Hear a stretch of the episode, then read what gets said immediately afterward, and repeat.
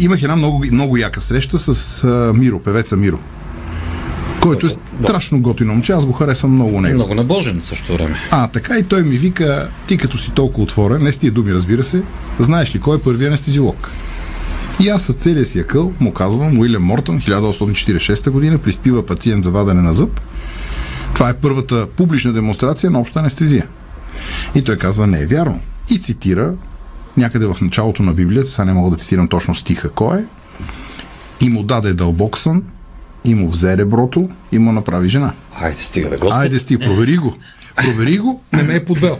Наистина така пише. И му даде дълбок сън, не е просто е така, дай сега тук едно ребро. Ти даде му дълбок сън. Та ето кой е първи анестезиолог. Значи И Господ не е българин. Господ е анестезиолог. Нека да уточним. Благодаря, благодаря, благодаря. В едно село, кмета, попа и доктора имали общения, неправоверни общения с една много приятна млада вдовица. И тримата.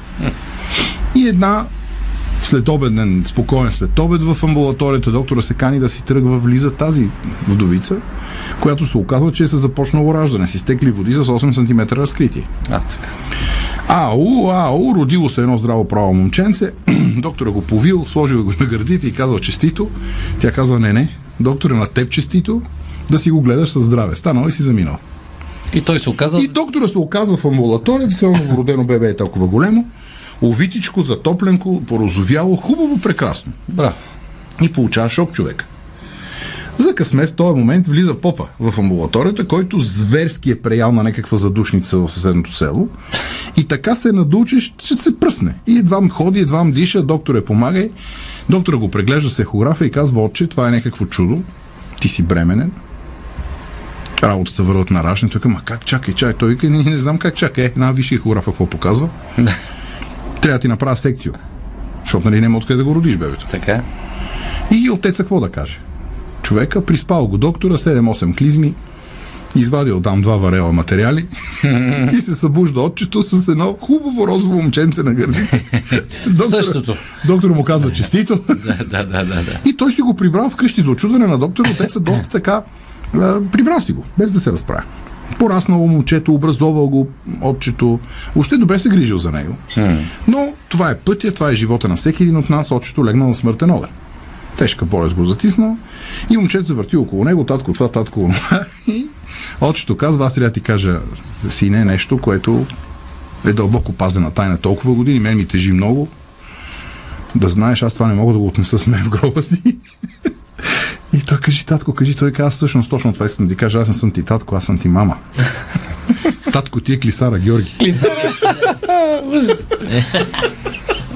Ирина Кирова, реклама на израелската медицина. При нас възкръсна Исус. А, само да кажа, да уточня пак, че който няма чувство за хумор, да си пусне а, друго радио. А, Или парламента. или параматоне го няма. Знаеш какво хубаво То го има, той е като котката на Шрёдингер. Има го, ама го няма. Има го, няма. Да. Е, к- като кълбовидната мълния. Всички я знаят, ама никой не я вижда. Имаше едно много сладко клипче, стигна до мен един така чака на светофар, един му чуква на стъклото и му казва, станало, е, не знам дали разбрахте какво е станало, терористи са отвлекли всички депутати в парламента.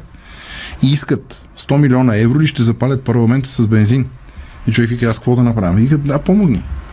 Вика, как хората помагат ли? Той дига една туба, вика всеки по 2-3 Всеки литра. носи. Всеки носи по-малко. Колегите от клуба на Палавия специалист. Когато си умрял, ти не знаеш, че си умрял. Тоест, ти нямаш проблем с това нещо. Да, да. Нали? Тежко е за другите. Да. Така е. Същото е, когато си тъп. Третата ракия прехвърля твоите проблеми върху главите на околните. А, да, да, да, да. една мацка отишла на гинеколог и днес ще заговорили за контрацепция. и гинеколог е казал, а вие като контрацептив, освен неприятния си характер, друго ползвате ли? Някои дни имаш чувството, че си обграден от идиоти. Други дни осъзнаваш, че не са някои дни. А нали знаеш, че ако в работата нямате идиот, значи ти си идиот. А, а, е, е. Две приятелки си говорят, едната вика, вчера се напих и той се възползва от това нещо. Ау. Вика, Абе, какво? Изнасили ли те, казала другата? Не бе, избяга. Гледали сте, предполагам, а, двама мъже и половина. Аз много, всич- 10 път съм гледал всички се пиват. И тук от клуба някои истини вадят от а, някои епизоди, като например малкият пита Чичо Чарли, защо жените постоянно говорят как търсят истинския мъж. И Чичо Чарли ги знае нещата и казва, слушай сега, всички мъже пушат, пият, друсат, играят хазарт, ходят по други и трети жени. Истинският мъж е измислен, за да може жените да плашат собствените си мъже с него. Там малкият каза, че всяко усилие над минималното е излишно. Еми то, а ти си го казвал, от живия живот идва работата. да. да. Имаше, а не знам дали си спомняте един сериал, имаше Всички обичат Реймънд, Да. Който беше също много хубав, поне за И мен. той без доста мъдрости в него. А, така. И имаше филм за филма. И показа сценаристите. Имаше един епизод, в който Реймънд записа някакъв матч, защото той не беше спортен журналист, да го гледа по-късно, да го коментира върху сватбената касетка. И изчезна сватбения запис. И един от сценаристите го разказва това. Той всъщност така е кандидатствал за а, позиция на сценарист. Той го направил същото с тяхната сватбена касетка. А друг пък сценаристите пак от, от Реймънд разказва, карат се с жена му и жена му казва някаква много яка реплика, така хубав лав се получава. И той вика, явно съм ме погледнал. Тя му казва, не ме гледай така, не го включвай сериала. Не въобще се. да, да.